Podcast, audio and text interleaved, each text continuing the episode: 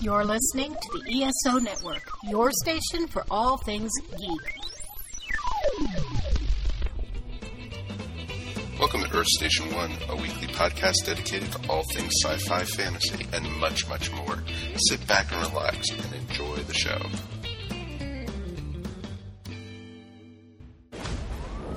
Boys, where have you been? We're just running errands. That's it? Look, we're really sorry, Splinter. Some of the guys wanted to get pizza, and I tried to talk them out of it. You ratted us out. Hey, don't use that word that way. I mean, it's 2023. Sorry, like- Dad. hey, guys, if we weren't monsters that were shunned by society and we could do what we wanted, ah! what would you guys do? Go to high school. Maybe get a girlfriend. Can you imagine that? Not likely. This is insane. Turtles, mutant, karate teens. I want to know everything about you. Our dad is definitely not a giant rat. That makes me feel like he's a rat. Police are baffled by the recent crime wave led by a Superfly. Nobody's ever seen his face. Why? Because he kills everyone who does. Cool. No, not cool. A bit cool. We take out Superfly, and then everyone will think we're cool. They'll accept us. Can I kick it? He's making a deal tonight under the Brooklyn Bridge. Can I kick? Kick. Whoa. Kick, kick, kick, kick, kick. What the? Y'all some little tortoises, huh? I can't believe there are other mutants. You want to roll with us? Humans are never gonna like us. So we gonna let the mutants rule the earth. Peoples, they got to go. Okay, um, sort of a twist. We can't stop him. We gotta try. Six in the morning, police at my door. Can I kick it? Go, go, go, go! My son, Michelangelo, you have heart. Donatello, you have wisdom. Raphael, you have bravery. And Leonardo, honor. Enough. I dream about fighting every night. You've got a rage oh, problem, right? It's not a problem.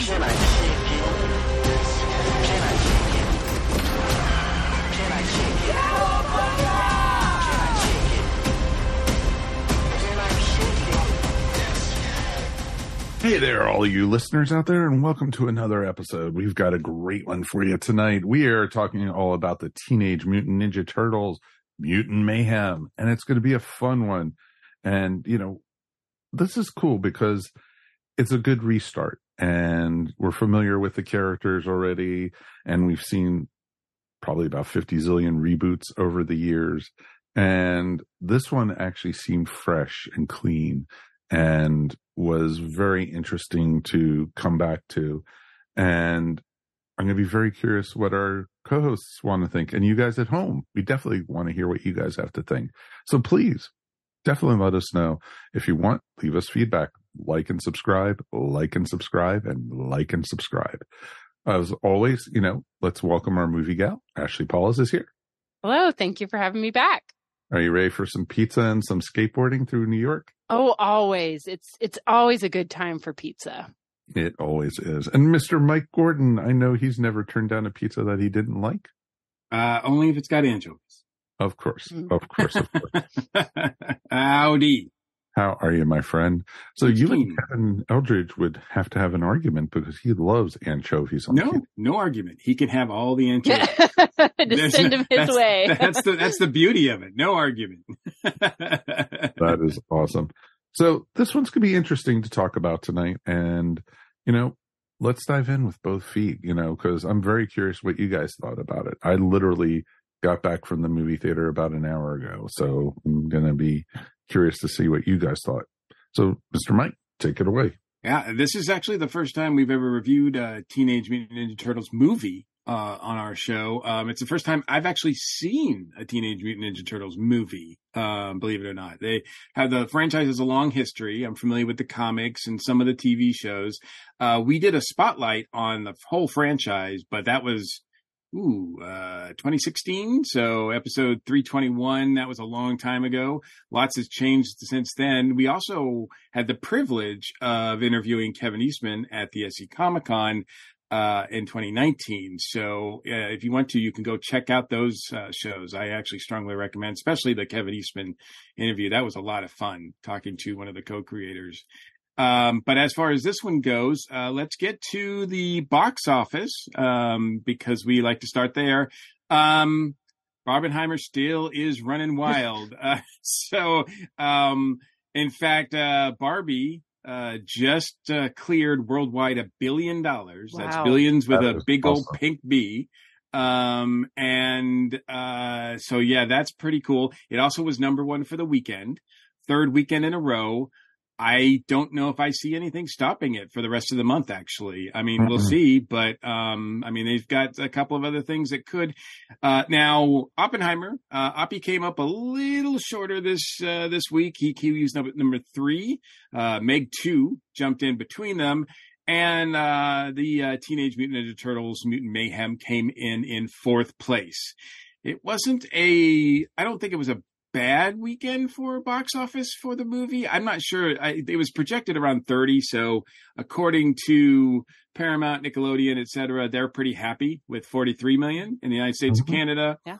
Um, total of 50, a little over 50 million worldwide. So um, that's not too shabby. That's actually on about what the first Spider Verse movie did a few years ago. So that's that's an optimistic way of looking at that. Um, and uh, I don't know. I mean, there were some people that I talked to uh, in that I that I thought would have known better that had no idea this movie was coming out. I thought they did pretty good marketing this movie, but apparently there was a lot of people who who didn't know it was going to be even coming out. So interesting. Uh, and I, I think we expect that.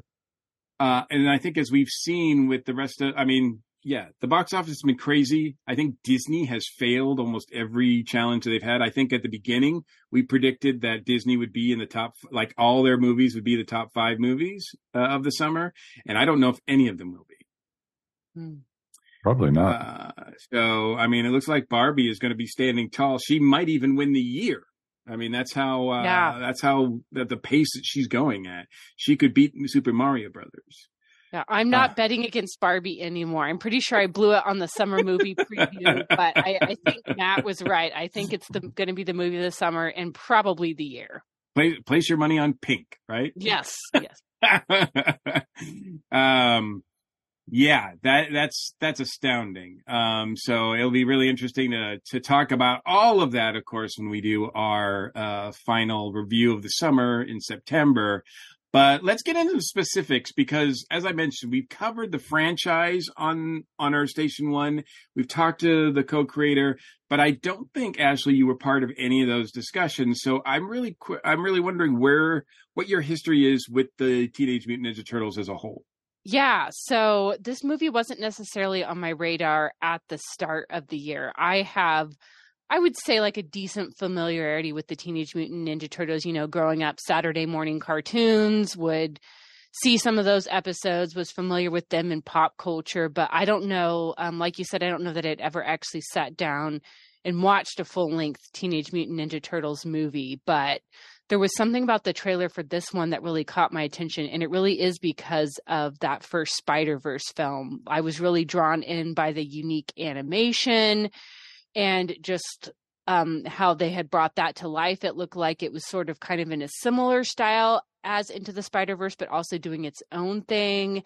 And it just looked like kind of a fun little movie. So it became one of the ones that I was definitely on my list to see for the summer. And I walked away really enjoying it. Um, it was nice. Uh, it was about an hour and a half. It was nice seeing something that was just kind of tight and contained. It was fun I laughed. I really enjoyed the voice work. I thought they did a good job. Um, these seemed like actual teenage characters, like even though obviously you don't see a mutant um, human-sized turtle walking around on the street, like they felt like realistic. Um, Maybe you don't. Yeah, well, true. I guess not in Kansas. We do not have giant turtles walking around, but no, at least no ooze in the Midwest. Yeah, no, no ooze here in Manhattan, Kansas that I have seen. But um, it was just yeah it was fun. It was one of those feel good ones. Like i was smiling as i watched it. I um had fun. I would find myself interested in seeing another one. Like i'll probably watch this one again whenever it um hit streaming. But yeah, I just really found myself enjoying it. And I think, uh, I know we talk a lot about there's so many reboots and remakes in Hollywood, but I think this is a good example of one where they took a well known franchise and did a really nice job with it. And hopefully it can bring some people in. I saw like what looked like parents bringing their kids to the movie. So obviously this was kind of a nostalgic thing for them. And so, yeah, I, I found myself really enjoying this and I was able to follow along. I'm sure I missed some of the Easter eggs, but, um, it was a good time at the movies. My husband was surprised. He asked how many times they said cowabunga. I told him I think they only said once. So and it was in like really slow mo. I think. Yes, I yeah. So like they used some restraint, but yeah, I thought I thought it was a fun movie and really enjoyed the animation and hope hope to see more movies like this one in Into the Spider Verse. Yeah, yeah. I, I'm actually really surprised. I think you're right about uh, Into the Spider Verse changing a lot of people's perceptions because I couldn't recall a time when if animation was or any like comics or anything like that was too stylized, the general public rejected it. Yeah. Uh, they just wanted likenesses to be spot on. They wanted things to look realistic. They wanted, you know, in this in this movie, uh, the way that the animation is. I mean, straight. There's no such thing as a straight line. Yeah. Uh, so you've got uh, things that look kind of off-putting and offsetting, the shading and everything like that. It's it's very dark uh, coloring wise. Um, and uh, I was just really surprised. I mean, I, I, you know, I figured like young, hopefully young people would like it and respond to it, but I'm kind of surprised at how many people that I'm finding are Turtles fans that are embracing this as well. But then again, they're used to, I think, every couple years this franchise being rebooted at this point because there's been what is it like seven TV series now and about six so. or so yes. movies or something like that, right? Mm-hmm. And every few years, it seems like it's reboot being rebooted. No, it's interesting too because the, it it does get rebooted and it's been done in multiple animation styles. It's been comic books have they've killed off some of the turtles and everything, then brought them back. So it's interesting to see what we've gotten. Wait a minute, it. wait a minute. Are you saying in a comic related thing, somebody, a character died and then mm-hmm. later came back to that life? That never happens. Oh, it was I amazing to see that. You know, I was shocked. You know, oh my god, death is not death in the comics. What do you mean? so, but yeah, it was it was interesting, and I enjoyed it. I enjoyed it a lot more than I was going in expecting to. I when I first saw the trailers for this, I was like, "Oh, really? You know, another Turtles movie?" But as I kept on seeing a little bit more and a little bit more, I kept on getting a little more excited about it. And I went in very open minded. And I think what drew me to it mostly was, you know, the Miles Morales stuff, like we were just talking about, that you had the animation style and it was very artsy. It was very creative. And I like how they tied in realism with it. You know, Ferris Bueller and also, of course, the uh, stand ups of the different Chris's and which was fun as heck. Um, I I just have to add real quick. Um, it made my heart happy that um, this film chose correctly. Chris Pine is the best Hollywood Chris. So I I loved seeing some love for my man Chris Pine in this film. Of course.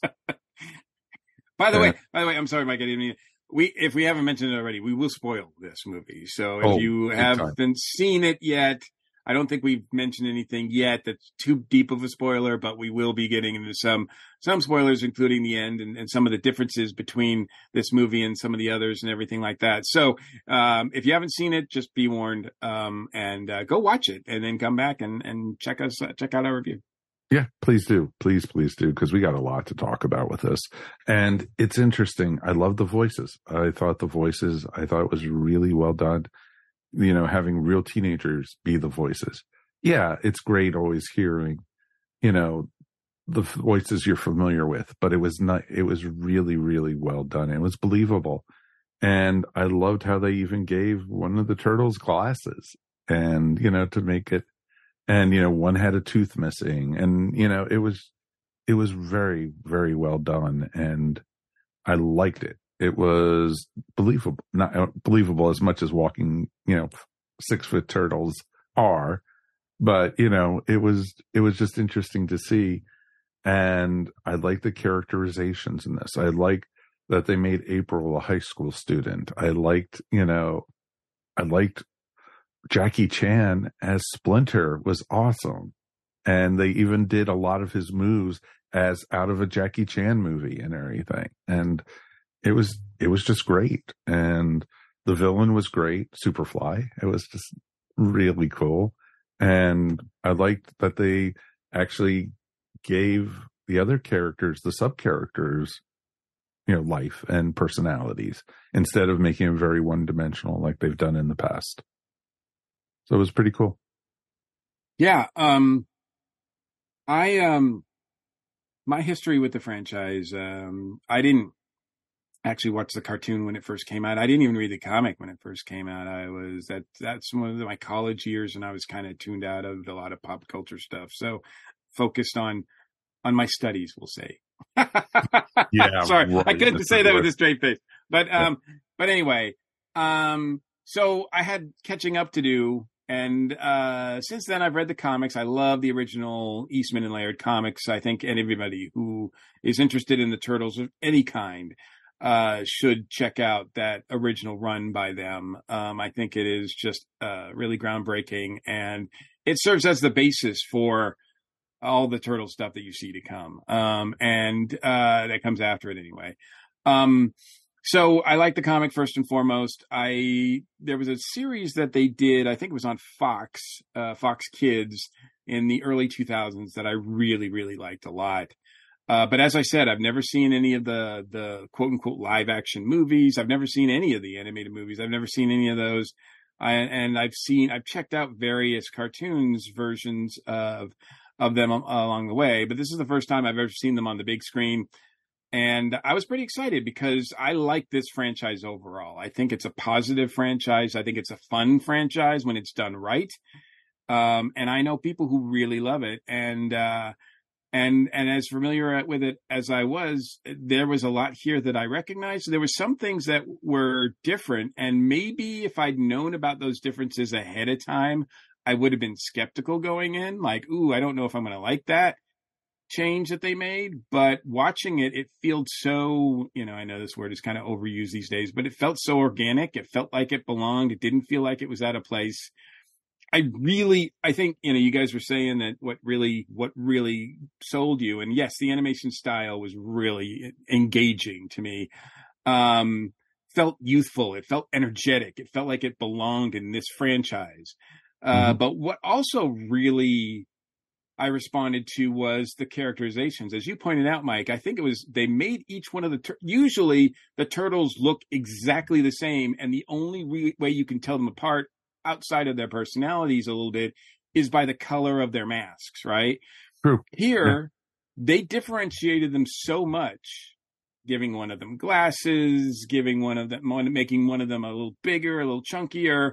Like they, you could tell which one was which, even if they didn't. So by the end, when they kind of remove re- remove their mask and they go to school, you can still still tell who's who. Now, granted, they're still color coded, but um, I think that uh, I think that was a true testament. And I also really, I wasn't sure how I felt about this uh, when I left the movie about how because they changed Splinter and the origins a lot.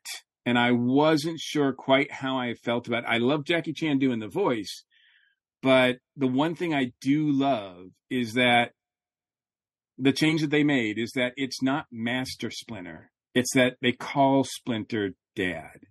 Exactly. And every time they said that, it really touched me. Um, I, I, it really, it really brought them together as a family as I don't think I've ever seen in this franchise before. And I really kind of responded to that. Um, you know, father, like they, they didn't call him Master Splinter. They called him father. And I was just like, that's, that was, that touched me a lot. Uh, and the whole thing's about family and, and, and of course, you know, protecting their children. And I mean, it's sort of very similar to, uh, some uh man it's it's very similar to you know spider-verse in a lot of ways the the second spider-verse movie that we saw in terms of its themes and the parents trying to protect the children and the children wanting to go out and do the right thing but you know that kind of thing so there's a lot of that um Ashley, what did you think of the the turtles themselves as characters? Like I said, this, or like you said, this is kind of your first foray really into doing a deep dive into the turtles. Um, each one has a unique personality. Each one has their own set of skills and what they bring to the table. Um, how did you how did you feel about that? Yeah, this I was expecting the movie to be fun and I mean obviously visually interesting, but I was pleasantly surprised by how much I felt like I connected emotionally with the characters. Like they felt like they had some depth to them, even though this is a fairly short movie in terms of what we've seen from a lot of other geek movies this summer. And um, yeah, the family was one of my favorite aspects of it. I always loved the concept of found family. It's like a big theme in Star Wars, I feel like, but these people that they aren't necessarily technically a family, but they come together and they make their own family. And I really like the bond between Splinter as the father and then the turtles as his adopted sons. And I like that the relationship wasn't really antagonistic. Like they wanted more freedom, they wanted to go out and like fight crime, but they also didn't want to like hurt their dad and they didn't want to like there was still a very close family feeling even though there was some conflict based on their different ideas of what they wanted to be and the dad wanting to protect them. So I like that it wasn't like they're they weren't ever enemies, but um that con the what they went through ended up bringing them closer together. And I love just seeing them kind of go through like the awkwardness of like teenagers, like first crush, things like that, like how mm-hmm. awkward that can be. And, you know, just kind of like goofing off. Like, um, I enjoyed how they were like expected her to film everything and she was just like some of the things you do are just ridiculous like i'm i'm not wasting my film on this so it felt very like realistic to things like if you see a group of teenagers around like we've all been there. We all went through that goofy kind of awkward stage and but yeah i really um it was interesting to see them kind of get in over their heads as they realize like oh man superfly kind of is a world ending villain and this is way more than we expected. And so yeah i just really enjoyed them as characters and found myself sad like when the movie ended like oh i want to see more of these four so based on the ending i and hopefully this one does decent at the box office we will get some more of that story yeah yeah well um I mean, yeah, it ends with I think the last thing we see is Shredder. Mm-hmm. Um, and of course, you know, he is to the Teenage Mutant Ninja Turtles. I mean, he's their arch nemesis. Uh, he's used, some say, because some could say overused, mm-hmm. uh, in almost every iteration of the Turtles. Um, I was really, that's the other thing I was surprised by how different their origin is in this movie that it didn't include Shredder from the beginning, and I do. I now I'm curious as to how they're going to try to fit him in. Um, it's going to be, you know, if and when we see Shredder in as in a sequel, it's going to be a much different, I think, er, iteration of Shredder than we've ever seen before. Oh yeah, very much so, and you know, I'm glad we got to see him at the very end. But it was it was interesting to see that, and it worked really really well that it wasn't Shredder in this movie and everything. It's like I keep on saying the Joker isn't the Batman's only villain. Lex Luthor isn't Superman's only villain. So there's other people out there. And I thought the use of Superfly was awesome and everything. And when you thought that they beat Superfly and everything, and then he mutates even bigger and which was awesome. It was so much fun. And it's like, you know, all those Godzilla movies we saw. Well, we got in real life. and that it was it was fun and I loved how he kept on absorbing all the different animals into his body and everything. And so it was cool. And it was a neat, neat, fun film, the way they did it. And like you, Mike, you know, I've I've watched Turtles since they started and I remember in the, you know, eighties when they were first, you know, and they were the sensation. And I remember reading when like the first first comics did their first trade of them, and you know, you know, then they had you know di- then he, they had all the different versions, and it was Shredder, and then Kang. Well, it wasn't Kang, but it was the uh the aliens from Dimension X, mm-hmm. the bad guys and everything, and then you had, of course, you know, then later you had King in the in the comic in the cartoon because he was with with Shredder and everything, and which got really silly. But it it was interesting the different ways they've done the turtles, and I think this was a nice mix between all of them and a more realistic. I keep on using that word for turtles, you know, but but it it it was a good good way to give them personalities, gave them a sense of honor, but also a sense of family. And you felt like they were, they were brothers. And you felt like, like you said, that Shredder was the father and, you know, was the dad. And they were going behind his back, but there was still a sign of respect there. And I love the flashback when, you know, the reason why he hates humans and everything. And, you know, when they, he tried taking the turtles up to the, you know, ex- explore Times Square and everything. And it was just like, it was interesting. It really was interesting. And, you know, there was plenty of subplots in this too. The whole thing with, you know, puking April and, you know, poor girl getting, you know, camera fright.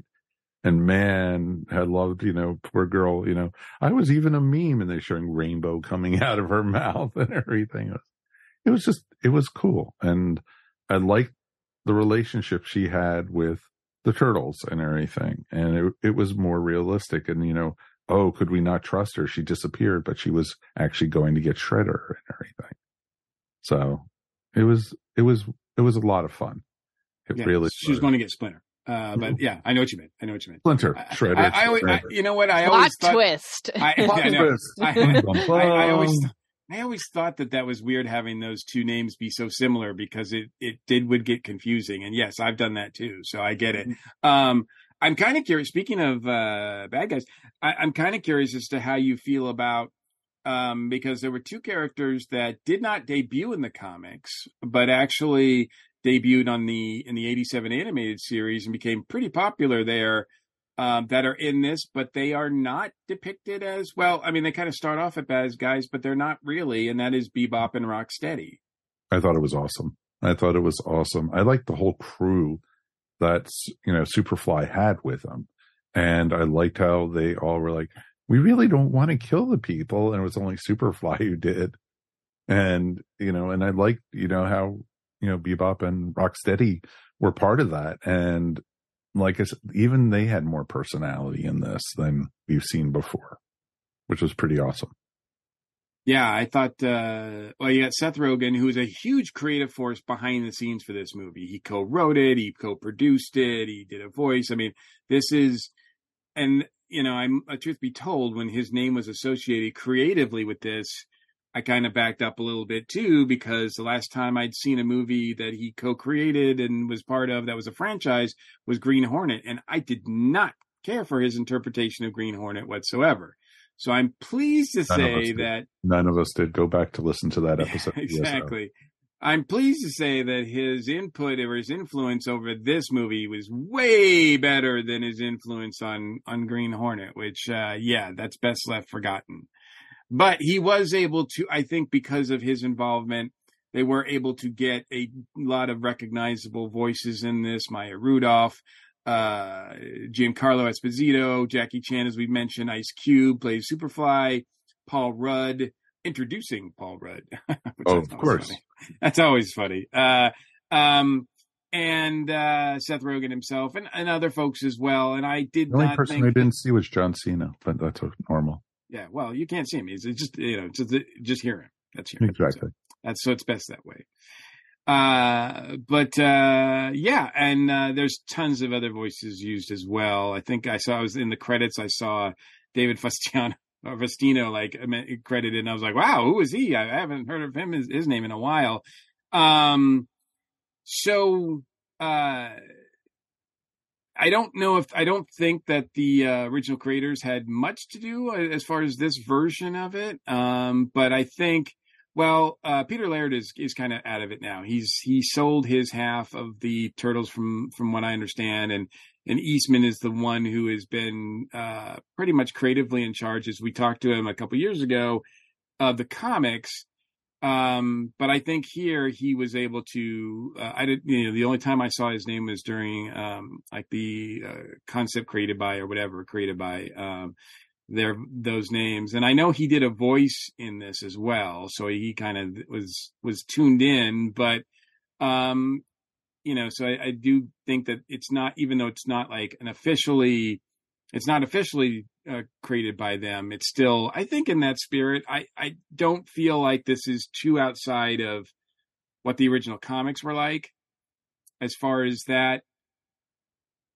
It's a different style artistically, and yet the energy is there. It feels like it. You know, when the when the comic came out, it was an indie comic. It was black and hmm. white. It was yep. it was not part of major like and people laughed at the idea. They thought it was ridiculous. Teenage Mutant Ninja Turtles. It was and then it became it was one of those things that you laughed at because it was, but then you read it and you were like this is really good and it's fun and uh, you know it took over the world in a lot of ways and then it, it spawned tons of imitators but that original comic had that independent energy and even though this is a major studio release, it feels like it's got independent energy.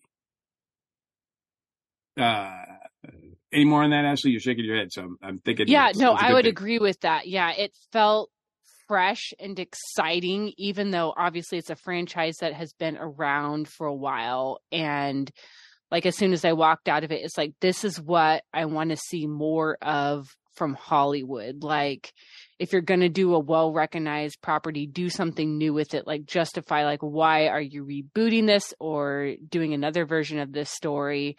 And yeah, it felt um, a little bit like an underdog, maybe going into the summer too, with all these other big movies. And so I'm just really uh, pleased to hear about how well it's done and hope that it will continue to do well because I think it really, it really is a great um, film, and I hope lots of people get to see it.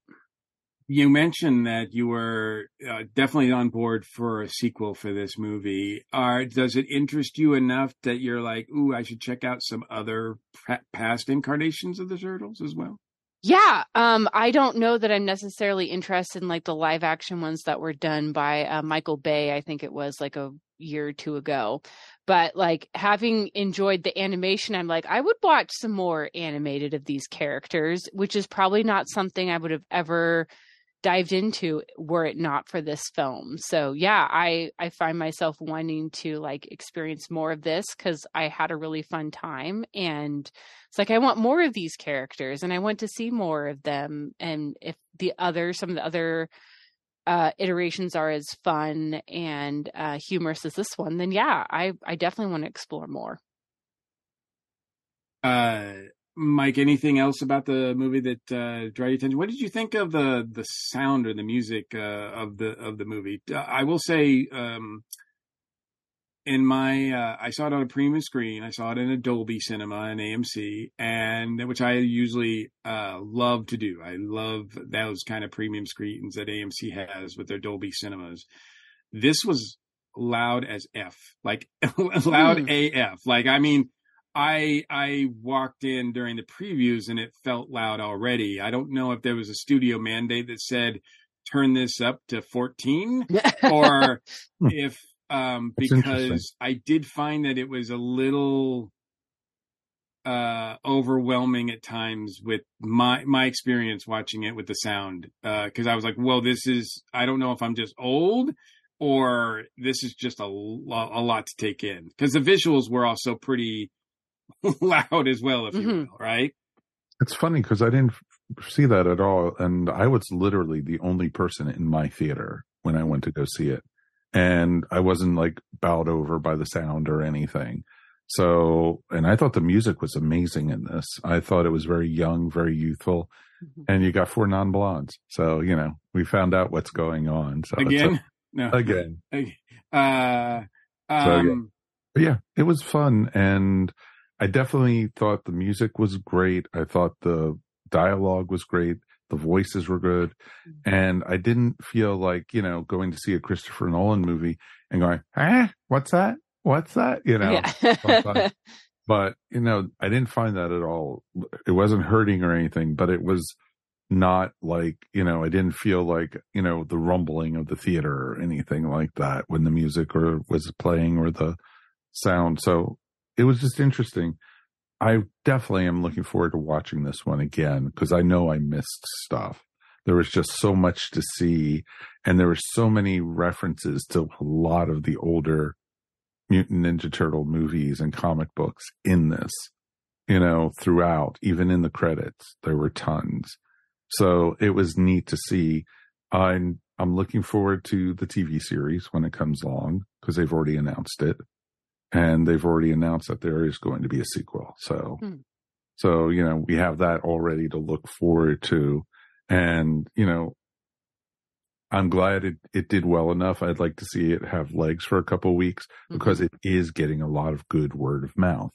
You know, for this, we actually had quite a few people who wanted to be on this episode, but we already had people lined up for it. And sadly enough, the storms ruined that for everybody. So, but yeah, it was, it was a lot of fun and I'm glad it's getting a good lot of good buzz.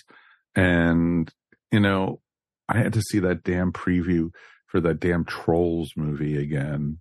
And it is such a horrible looking film and I'd rather the good quality of mm-hmm. this and everything beat out anything like that. And that's that's a te- good testament for me to say about this film because this movie I was not all excited about, and I walked in going, okay, it'll be you know ninety minutes, it'll be good, I'll be done. And I watched it and I was like, oh, I want to see this again, mm-hmm. you know. And so it it turned me. So that's a plus. Ashley, any sound issues where you were or? No, it was it was all good. I did see it in 3D. Not 3D is not my favorite format, but just with the show times, okay. I don't necessarily recommend watching a movie in 3D after you're coming off of a two day migraine. That's kind of a trippy experience. oh, but um, oh, oh, that must have sucked. Yeah, but um, I still enjoyed the movie and was very engaged with it, despite the kind of weirdness of the 3D. But I think it really just um, kind of showed off the animation. And I think sometimes unfairly, animation has a reputation of being like, oh, just for kids. But no, animation is an art form. It's for all ages, and I think you know there we can all think of examples of animations that are just like direct to DVD just aimed for kids, kind of like the lowest common denominator. But I, with the success of this and like Into the Spider Verse, I really hope that this is something people take animation seriously. We start seeing more of this type of storytelling because I think there's so many amazing things you can do with animation. It's such a unique art form, and this made me excited. I really want to see more of it. That's uh that's amazing to hear you say that because uh I've always just like with comics, I've always felt like they're not genres, they're mediums and mm-hmm. There should be room for all kinds of stories, mature, immature, yeah. immature uh you know, uh stories for kids, et cetera, et cetera, you know, um and it did it does seem to me that more adults are or yeah more are becoming accepting of animated material um even this year i mean i think we have uh, i mean i know that a lot of adults went to see Mar- super mario's because of the nostalgia factor um and uh the spider verse movie as well as i think elemental uh was not aimed at little kids um, it was definitely aimed at um, all ages, quote unquote. Mm-hmm. But I mm-hmm. mean, I think adults, there's a lot to appreciate with for adults in that movie. There's some things that I think only really adults can appreciate in that movie. Mm-hmm. Um, and uh, you know, with the sort of rise of anime that's happening with a lot mm-hmm. of the streaming services, I think that I think we are seeing that um, uh, that uh, more and more adult material. I mean, it should be interesting to see. I mean, we've got it's not really animated, but we've got that movie Strays coming out, which is going to be R, uh, which has to do with um, it's it's basically voiced dogs or CG dogs or something like that. But it might as well be an animated movie, but it's mm-hmm. obviously going to be like a, we'll say immature, mature movie. so I don't know, but I mean, I think things like that um, and I think the producers of this movie, Teenage Mutant Ninja Turtles, Mutant Mayhem, I think are are not looking at this as like it doesn't feel like it's talking down to kids. Yeah. It looks like it looks like it's well aware that this franchise has adult fans hmm because there are people that grew up watching this show, reading these comics in the 80s, in the late 80s. So, and we're old now. but we could still appreciate it. Um, yeah, I'm glad that uh, the sound wasn't an issue for you guys. Like I said, it just seemed to really be uh, like uh, too much for me at some time. But I did appreciate the score. Um, Trent Reznor and Atticus Ross again, uh, I thought did an amazing job. I really appreciated their work on Soul for Pixar a few years ago. Uh, Mhm. This is completely different, but yet uh, it just amazes me how much you know Trent Reznor is a great uh, uh, composer as far as uh, media goes. I mean, he's done some great work uh, for for these um, films, and uh, I, you know, it's like one of those things I wouldn't have expected, you know, when I was listening to Nine Inch Nails thirty years ago, but there it is. Um, anything else about the movie, uh, Mike? Do you have anything else that uh, that uh, either good or bad about uh, this version of the Turtles? No, it was interesting because the animation style,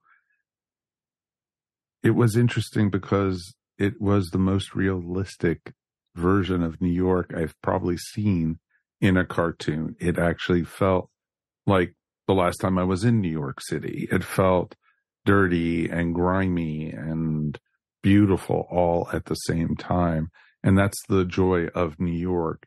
And it, it had the feel and they captured it. And that was the neat thing about it. And, you know, I felt bad for the turtles, you know, having to walk through the sewers from Brooklyn all the way back into Manhattan Mhm. to get back to their dads. So it was just like, oh God, because, you know, but it was, it was just, it was neat. It was a neat interpretation for it. Bravo for Seth Rogen for helping this be brought to life and for being, you know, the brains behind it, but the producers and the directors and the animators and such, you know, bravo, bravo for what they did. And they made, you know, Superfly when he mutated even more truly scary. And, you know, a hybrid, you know, he had the whale in there and he had the, all the small animals and it, it was They had a lot really of horsepower. Oh, he's Yeah, just like a horse fall off the leg. Like that's not something you see every day. Nope, exactly. It's like, oh, I can live without that horse. You know, it's like Mhm. so. And it was just, it was just interesting, and I liked it. And you know, you actually saw, you know, the turtles were getting crushed by him, and you saw their turtle shells cracking. Oh, it was just like, Oh yeah, that was and that was distressing. tough. And you know, and I, I just liked how everyone was working together, and it, it worked really, really well. And then uh Splinter's choice for partner, I can do without, but that's okay. That was just a little like, ooh, okay, no, I don't need to see that, you know. yeah, Splinter's need for uh, romance was one of those things that I was kind of like, wow, this is new. I don't ever remember this being part of any other version of this franchise, but uh, you know, it works in this, I think, and it, um, uh, yeah, at some point I thought maybe Superfly's crew is too big because there was a lot of them, but Mhm. when they turn on the turtles and you realize there's all these there there's so many of them against them it's pretty much you know two to one odds on them uh, and it's not people. I mean it's mute other mutant creatures. It's like wow that that was really impressive uh, that they were able to survive that and the fight sequences are really good really well directed on that point. Um i like the fact that i mean to ashley's point it it even though i didn't see it in 3d it feels three dimensional. I mean, it Mhm. really, looking at them, they really felt like, I thought at some points it felt like I was watching like claymation version of them. Oh, there- yeah. There, were times I actually thought it was they were the puppets for a little bit, you know, in the costumes. You know, it, that's how good it was and how smooth it was, and it was it was just really well done. So, bravo. Absolutely. Absolutely. And to your point also, Mike, I think that since day one, uh, Eastman and Laird, for some reason, since they're New Englanders, I don't know why, but they made New York a character in this franchise. And it's hard to imagine it taking, like this franchise taking place anywhere else. Mm-hmm. I think New York has always been a key element of what makes the Turtles the Turtles. No, exactly. No, I agree completely with that, Mike. It is what makes the turtles, and you even got to see the pizza mobile in this, so it was awesome. yeah, we did, we did. Um, anything that you'd like to see from a sequel, Ashley? I know you don't know the franchise very well, but is there anything that you're curious about you'd like to see followed up from this? I mean, we do see a demutinized Superfly at the end, right? So he's not mm. completely gone. Uh, he's just trapped in a little, a little, a little, little bottle. Um, and we get a hint that the shredder is on its way. Again, I don't expect you to know like who that is or anything about that, but is there, or anything else from the franchise, but is there anything you'd like to see followed up on this? Yeah, really just um, with sequels like my main concern is always like don't lose sight of the characters like there can be the temptation to make this bigger and have a lot more going on but i hope they continue to keep the focus on the four brothers and their journeys as they go through like the awkwardness of growing into adults as they go through high school. And i would like to see more of them balancing like going to school with also doing this crime fighting on the side and um how now that they're more involved in society like how that kind of works and if splinter is willing to go like up out of the sewers more so i would enjoy seeing more of that uh, family dynamics but it was really nice to see the community kind of embrace them and accept them at the end because it's so it was sad seeing them like feel like they had to just live in the sewer like people rejected them just based on the fact like oh these look way different than we do. So it was nice to see them get accepted by the community and be able to fulfill that dream of going to high school. So yeah i hope that they just kind of continue on with that fun family feel and kind of teenage slice of life. And yeah i think that would be fun to see. Even though the movie starts off uh you know we'll say down to earth uh or down to under the earth um yes. in a way um you know it ends with a big kaiju like you know finale, big battle over the top. Um, I will tell you that in the franchise there are many, many, many, many, many over the top, huge, huge, huge storylines that are hmm. possible. Mm. And and to your point, it would be easy to see those as the next things happening whether it be some of the, I mean, some we're talking about aliens, we're talking about mm. time travel, we're talking about multiverse stuff. Like the turtles have done it all, um, and and done it well in, in a lot of iterations. And I think to your point, if they decide to go in any of those directions, I think keeping it close, the family, um, close at heart, you know, again, down to earth, I think is is the key to making that work. I think and staying true to at least this iteration. Yeah, uh, I'd say as long as they keep the heart of those characters, I'm down for anything. Bring it on, aliens, multiverse, all the above. uh, Mike, what about you? Is there any uh, baddies uh, that you're that you like in the franchise that you'd like to see come out to play here? Well, we do have a new ba- group of baddies in the corporation, you know, who created the turf, you know, the ooze. And well, they they didn't create it, but they they think they own it. They own it. That's true because the scientists created it, and it was interesting. I like the take on the turtles. I don't think we need to see an origin ever again. No, but, although aren't aren't baby turtles just adorable? Don't you want to see baby turtles whenever you can? No. flashbacks. Give me some flashbacks at Flashbacks, as long as it's not an origin. We always say that now about the superhero stuff. Okay, we've seen Uncle Ben buy it so many times, or we've seen Martha and, you know, you know, Thomas or the other Martha and Jonathan. So we don't need to see all of them again. So no, I I'm glad we got it here because it was a different take of it and it, it tied into the story, but I don't think we need to do that again. So I'll be very curious because, you know, like they showed that you know, the turtles are wide open. They're not hiding from anybody anymore. They're going to public high school. They went to the prom. And so they're right I think there. that's a new thing too. I don't think they've ever really been this out in the open before. Mm-mm. No, I don't think so. But I, I think they were accepted, but I don't think they were out in the open like this. So, Mhm. And I was, part of me was also hoping we would get Casey a little bit, but, you know, we didn't get any hint at him yet. So, Yeah, um, that yeah, Casey's my thought as well. I thought maybe we might get a little hint of him in this, maybe like um, and uh, actually, for you, you probably don't know, um, Casey Jones is a character that is uh, pretty prominent in the franchise. Uh, typically, he is uh, a fighter uh, that uh, fights alongside him. He's sort of a fanboy fanboy fighter at, at first, but uh, he he likes to wear a hockey mask and he fights with a hockey stick, um, uh, and a baseball bat, and a baseball bat. He- yeah, he's very sports oriented, um, and he's also usually in a relationship with April. So whether or not we get sort of a you know love triangle going on, because uh, I think um, you know they set it up obviously that uh, I believe it's Donnie right that uh, is has a crush on April in this. Mhm. Uh, so, um, which is uh, uh, interesting. I don't know what to make of that, but I, I don't in this universe. Hey, if you know, if it works, it works.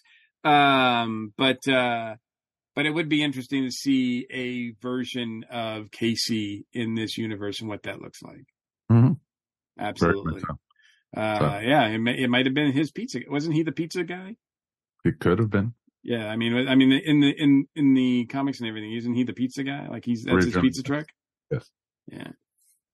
Um. So yeah, I would like to to see to see Casey in some point, and you know, I don't pretend to know all of their bad guys and all of their history, but um, I do think uh, I do think the aliens is a fun concept that I would like to see kind of play out, especially in this kind of uh in this kind of animation style because I think it could be really interesting. Um, uh, I can't remember what they're called, Mike. The the aliens that sort of um, they're in the middle of these bodies, right? They have uh, Yep. they they sort of these blobby things that are. Uh, they, they were the Utroms. oh, gotcha. Yes, thank you, thank you. But but it's interesting because the big bad, the the female, her last name was Utrom. It was Cynthia Utrom, so that's Oh. they tied it in. Gotcha, gotcha. So we may get some tie-ins there. You might, you might not. It'd be very interesting because she was just outright evil, you know. And they- Yes, she was the milker, so it's okay. the milker. That yeah. But we don't have nipples. No, We uh, There's a device usually in milk and ice. Yeah, that, that was that was a that was a good joke. That was a good running gag that actually paid off. I, I did like that too. Mhm. So, yeah. Anything else about the movie before we sort of uh, wrap up our discussion of it? This, uh... it's worth going to see on the big screen, folks. It really, really is. yeah.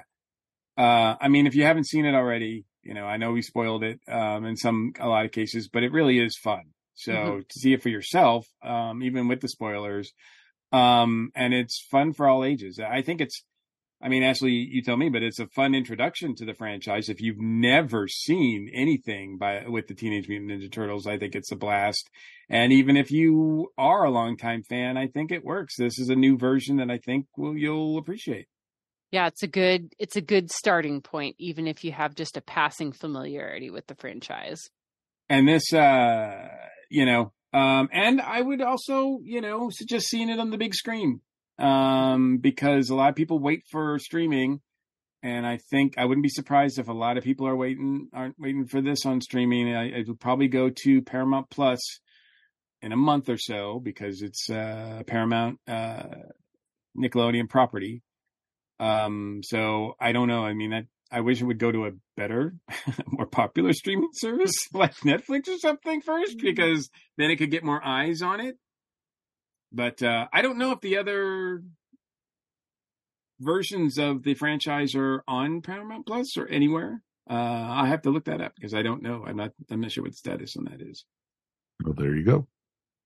but in any case, I think we all give it a thumbs up. Yeah, Oh, very much so. just another just another I'll give it a franchise that's cowabunga, getting a new a new uh a new a new life um and uh and doing really well uh so and it's a very good version of it. There's uh so um uh so next up i think we have uh, an appointment with a uh, a beetle that's blue so we're going to stick with that kind of weird sort of shellish um superhero genre but um yeah that's in a couple weeks so so we're going to be right back and we're going to close out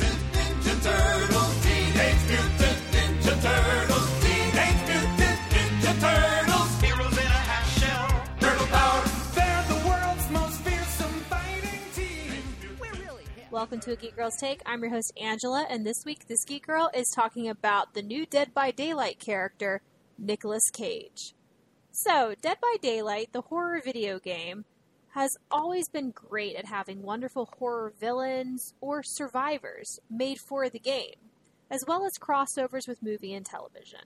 However, they have really made a great character for players to play. Nick Cage. Not him as a character that he's played in a past movie, no.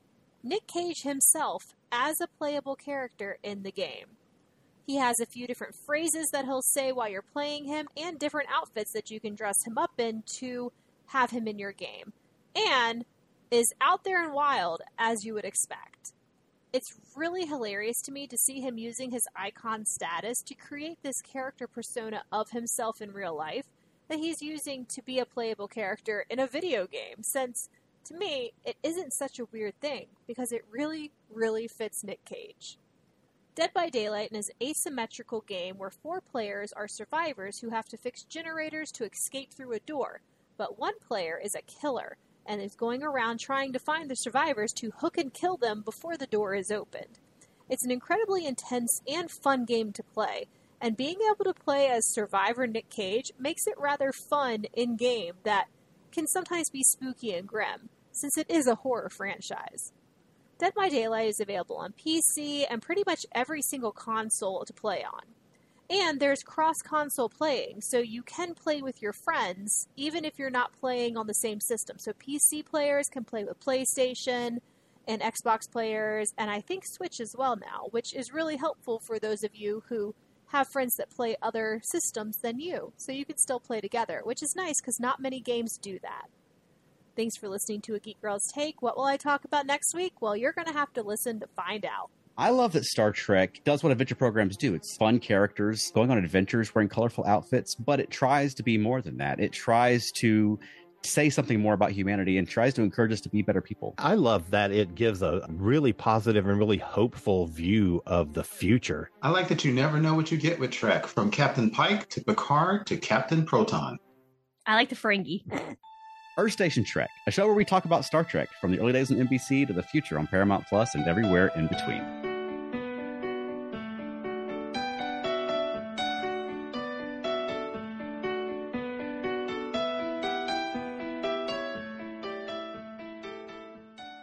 So that's going to wrap up another episode of the Earth Station One podcast. want to thank everyone for joining us. Ashley, thank you so, so much for joining us tonight. Oh, thank you. It's always more fun to go to a movie when I know I get to talk to the crew about it afterwards. Anything you want to shout out about? I just want to give a, a quick shout out to um, this most recent episode of Strange New Worlds. I am a huge fan of musical theater, and that episode was so fun. It, I feel like it was it could have been challenging to get right. Like you have to be over the top because of what it is, but yet there were also some authentic character moments. So it was just a lot of fun. I'm looking forward to listening to the soundtrack. And yeah, I just really appreciate it. Again, like trying something risky, a little bit different, but I think it paid off and it was a lot of fun.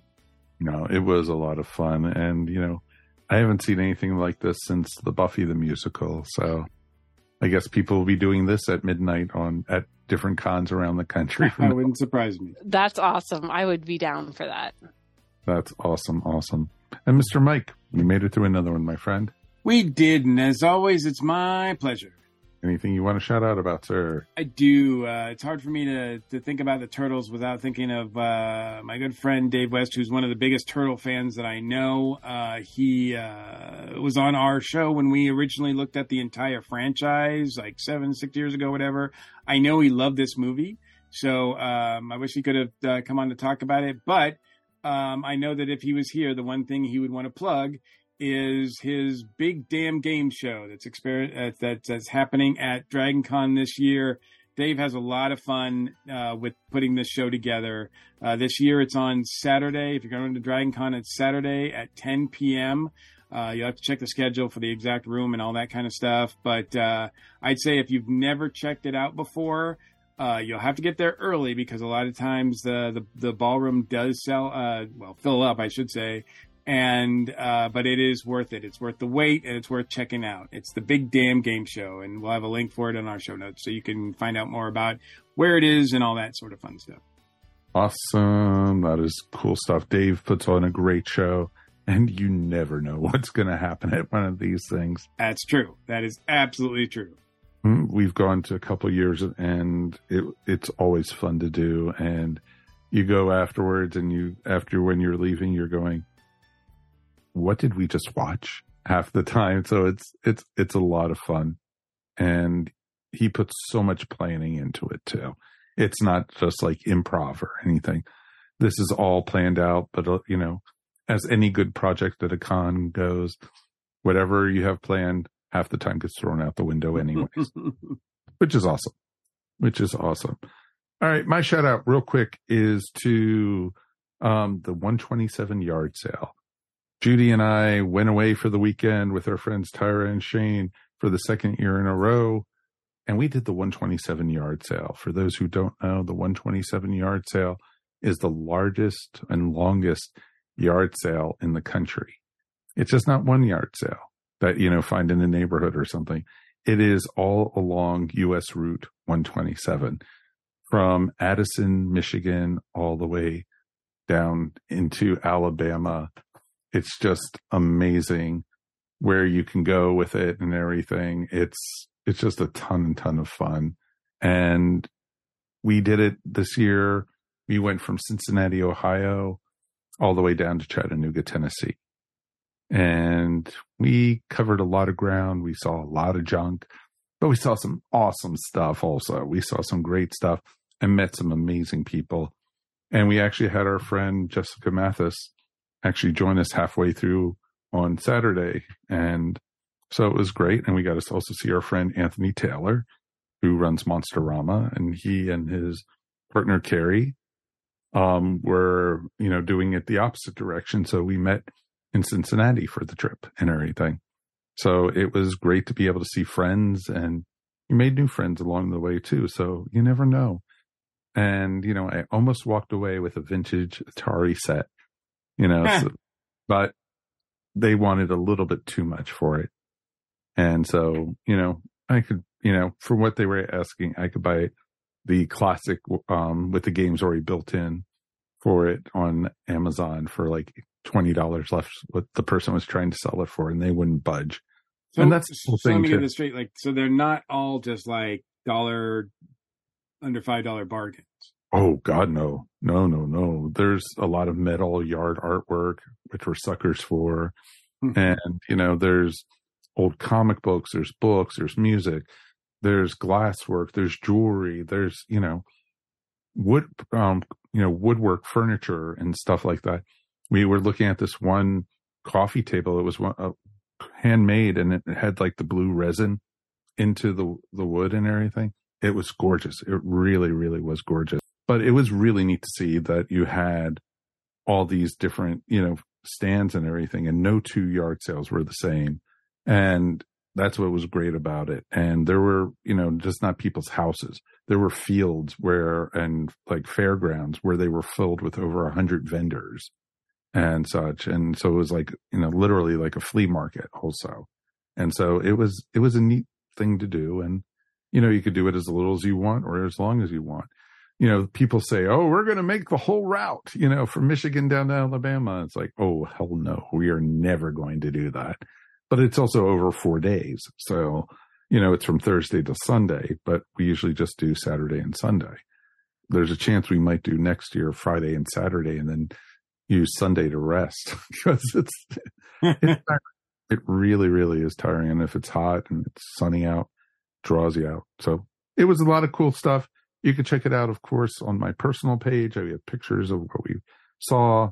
And no, we did not take a picture of every single thing that we bought. So, you know, we took uh, pictures of other stuff because there's artists and there's just, there's just so much to see. And yes, I did buy Funko Pops. So, you know, that was worth it too. So it was cool. And it was, it was an, a neat experience. Check it out. 127 yardsale.com is the website for it. So we definitely have that up in our show notes. So folks, that is going to wrap up our episode. Thank you as always for listening. We really appreciate you. And you know what, guys? Mike and Ashley, I love going to see movies and being able to talk about it with you both. It's always great to do. One Thank day, you. one day, we're going to see a movie together. Oh yes, well, yes. All three of we'll us have to be. one day, we're going to make when, that happen. When there's a, the next in-person Star Wars movie, and you know that's when we'll all get together to see it. Or like Avengers 15 or something, fighting Galactus and all that stuff. From your mouth, uh, no, never mind. right? So, all right. Thanks for listening to the Earth Station One podcast. Rem- always remember, you couldn't do this without you guys. We want you to support the podcast, check us out, please. We really would really appreciate it. We have some tons of great ESO network swag up on our TeePublic store. Check it out. We've got new designs coming. We have, of course, you know, the new, um, you know, not all who wander are lost t-shirts are now out. And we also have some other cool stuff on the way. So definitely check it out. Also remember, if you want to listen to the show before the rest of the world, why not join into the ESO Network Patreon? For as little as a dollar a month, you could help support the ESO Network. You can check it out at patreon.com slash ESO Network. We want to hear from you. Please write us anytime at feedback at earthstation1.com. Remember, you could also find Earth Station One wherever fine podcasts are found. And of course, we're up on YouTube. So, folks, please subscribe to our YouTube channel. We would really appreciate it. And of course, as we always like to say at the bottom here, like and subscribe, like and subscribe. Come on, you've already made it to the end of the video. So come on, subscribe. You want to see what's going to happen on the next one. We'd really appreciate it. On behalf of myself, of course, Mr. Mike Faber, Ms. Ashley Pauls, and Mr. Mike Gordon, thank you for listening. And let's go grab pizza and go hang out in the sewers, guys. Cowabunga! Dude. You've been listening to the Earth Station One podcast, a show by fans for fans. If you enjoyed the show, please subscribe to our show up on iTunes or wherever fine podcasts are found. While you're up there, please rate us and remember to leave feedback. It would greatly be appreciated. And remember to tell your friends all about us while you're at it. Earth Station One is available on most social media sites where you can join some really great topics or chats. Help support our show by shopping through our Amazon.com link or purchasing very cool ESO Network clothing and merchandise at our TeePublic store. Links to both are found on the top of our ESO Network webpage.